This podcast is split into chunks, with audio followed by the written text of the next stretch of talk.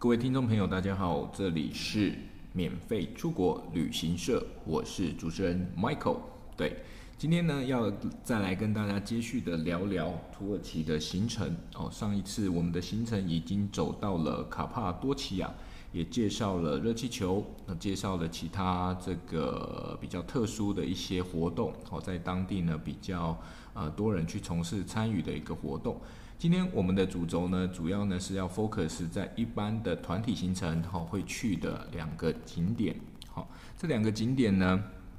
在呃团体行程里面呢，算是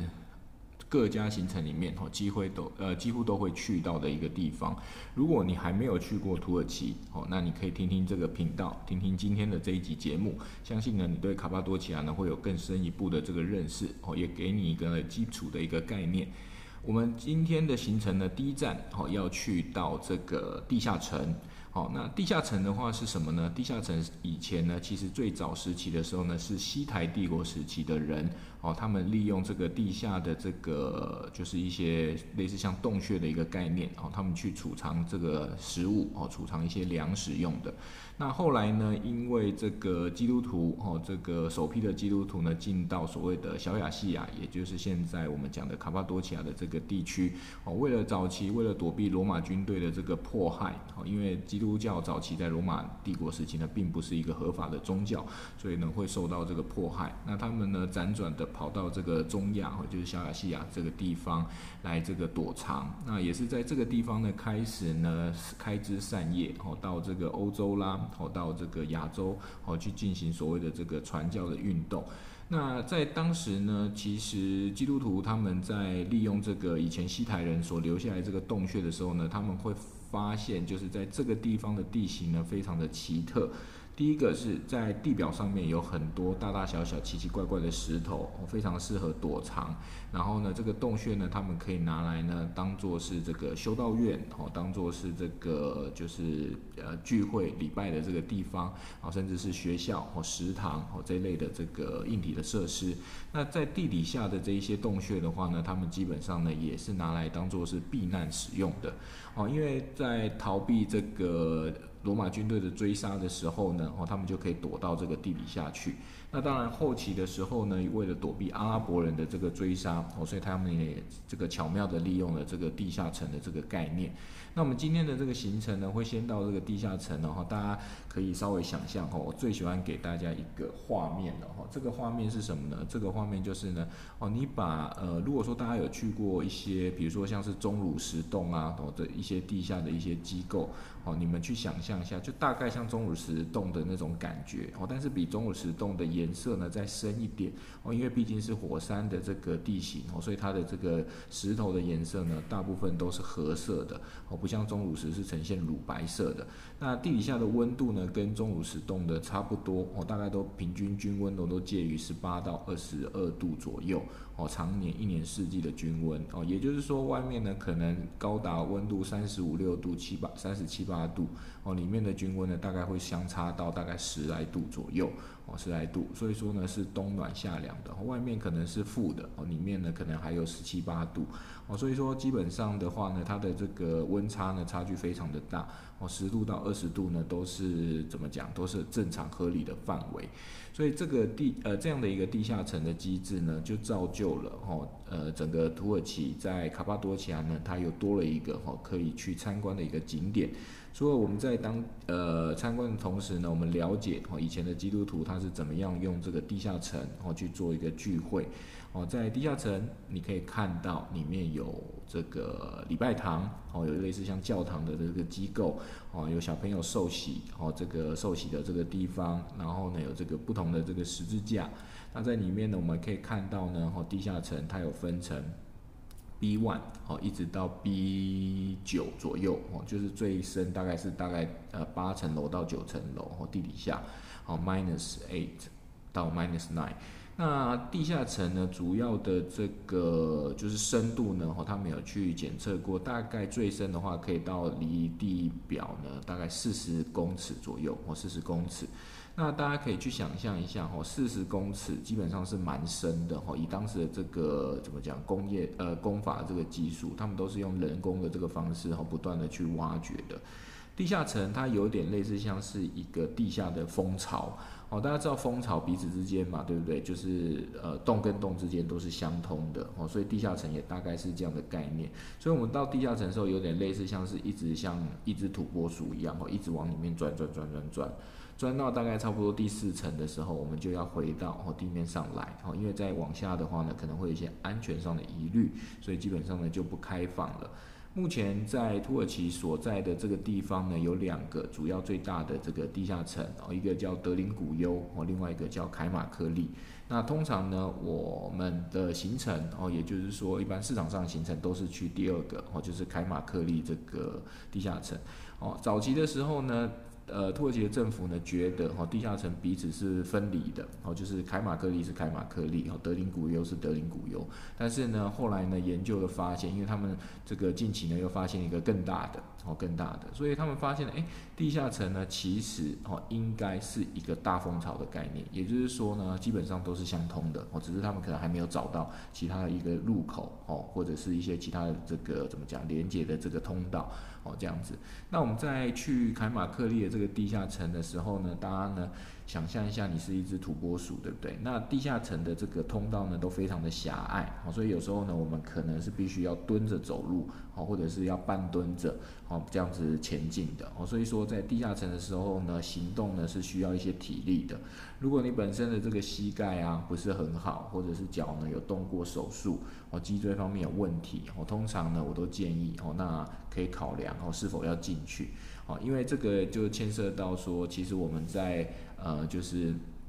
结束地下层的行程，我们还会去到另外一个景点，哦，叫做国里美的露天博物馆。露天博物馆其实就是把地下层，我把它搬到这个地面上来，哦，有点类似你把地下的东西翻转一百八十度，哦，就变成了地面上的这个洞穴，哦，那地面上的洞穴呢，丢到地底下去，哦，就变成了地下层，哦，大致上是这样，所以看的东西基本上百分之九十以上，哦，都是石头。哦，那基本上要看什么呢？最主要看不是重点，哦，要了解他们当时候的一个怎么讲生活的一个模式，还有形态，怎么样利用这个地下层呢？哦，来去做一些功能上的一些发挥，哦，这才是参观的重点。哦，所以常常有人会问说，哎，这个 Michael，那到底建不建议进去？哦，想进去，但是又考量到身体的这个因素，哦，那通常我都会这样子跟他说，哦，如果你对石头有这个莫名的狂热，哦，就是呢非常喜欢石头，然后那当然建议你进去。哦，但是呢，如果说你的身体真的不是非常的呃，怎么讲，能够负荷，哦，因为你这样子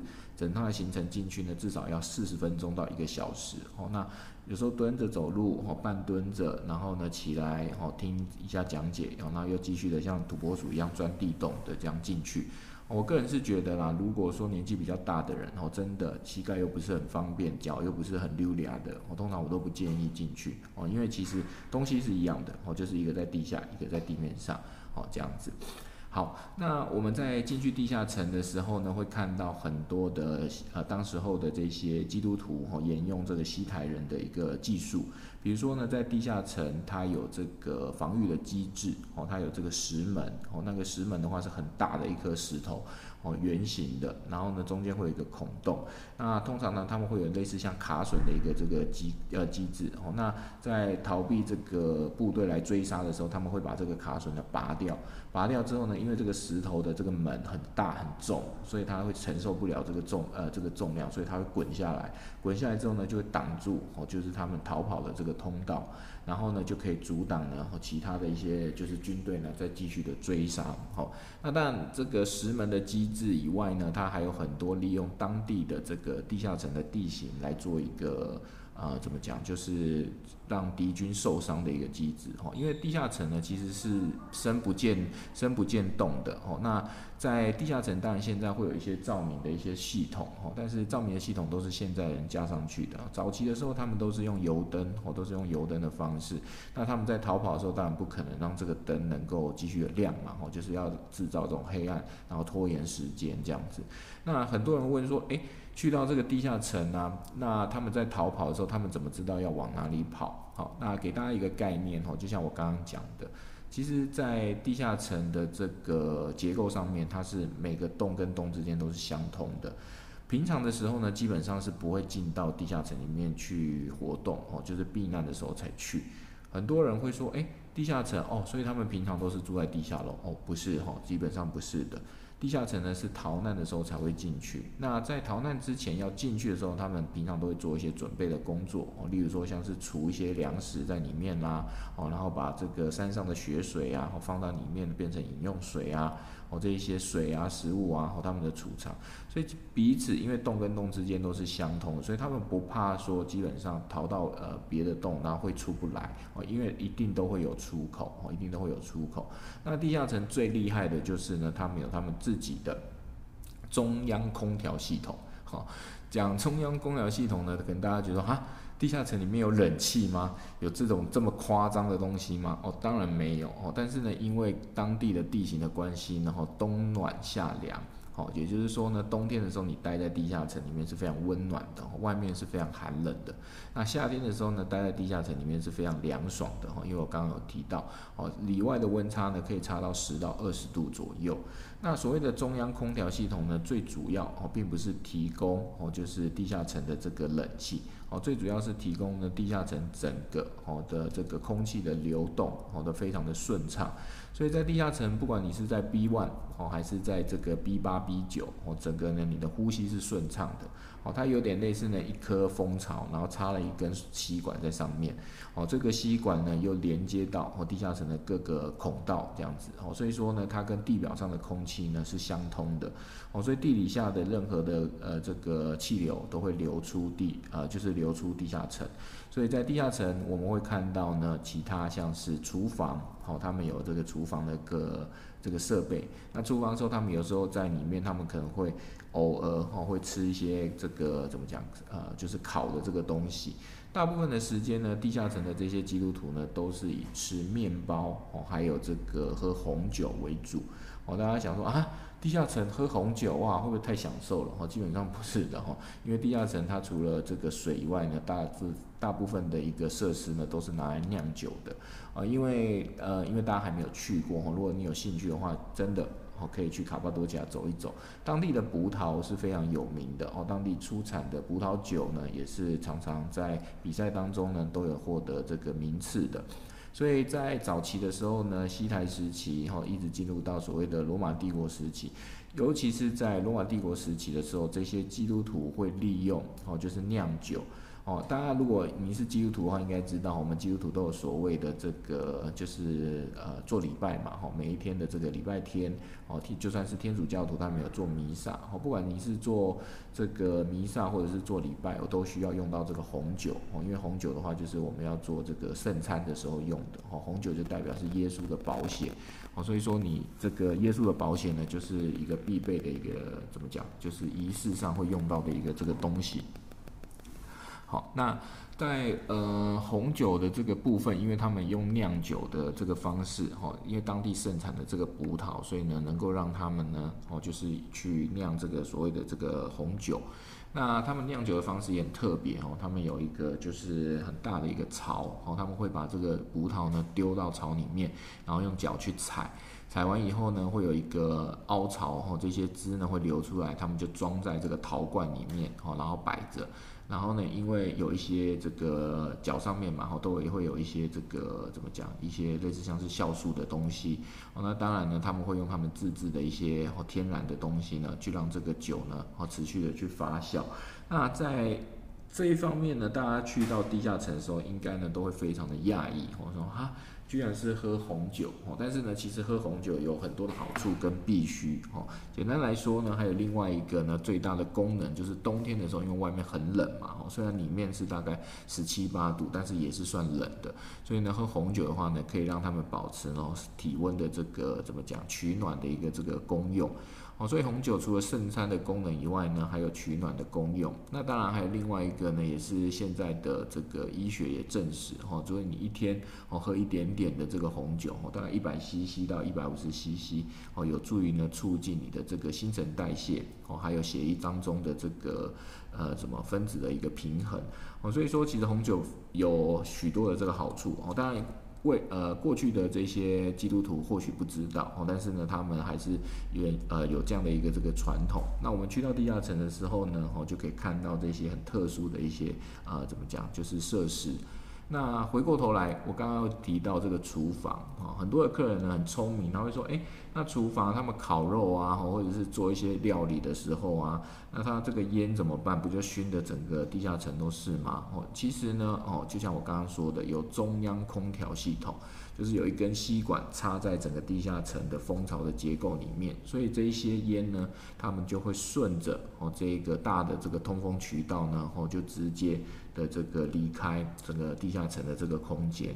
很多人会说，哎，那这样子不对啊，那又不是说每一根呃每一个洞每一个厨房都会有这个中央空调呃中央的这个通风的系统，好，那这一些烟到底怎么流？哦，通常我都会在那边呢，好做一个很简单的实验，哦，其实他们这些厨房的设置呢都是有经过测量的。哦，所谓的测量就是说呢，他们会去看哦，就是呃室内的这个空气的流动或者方向。所以说呢，如果大家有兴趣呢，未来你去到地下层的时候，你稍微看一下哦，其实呢，它熏的那个地方就是大概上头哦，就是它的这个厨房的正上方。它的正上方熏完之后呢，其他地方都熏不到，为什么？因为它的这个烟呢，就会顺着空气流动的方向，然后呢离开整个厨房。哦，所以说这个厨房的设计并不是每一个地方哦都有这个，它一定是呢比较靠近哦中央空调的这个地方，它才会设定这样的一个这个厨房。哦，那厨房啊、储藏室啊、好卧室啊、各式各样的洞穴啊，都有它的功能。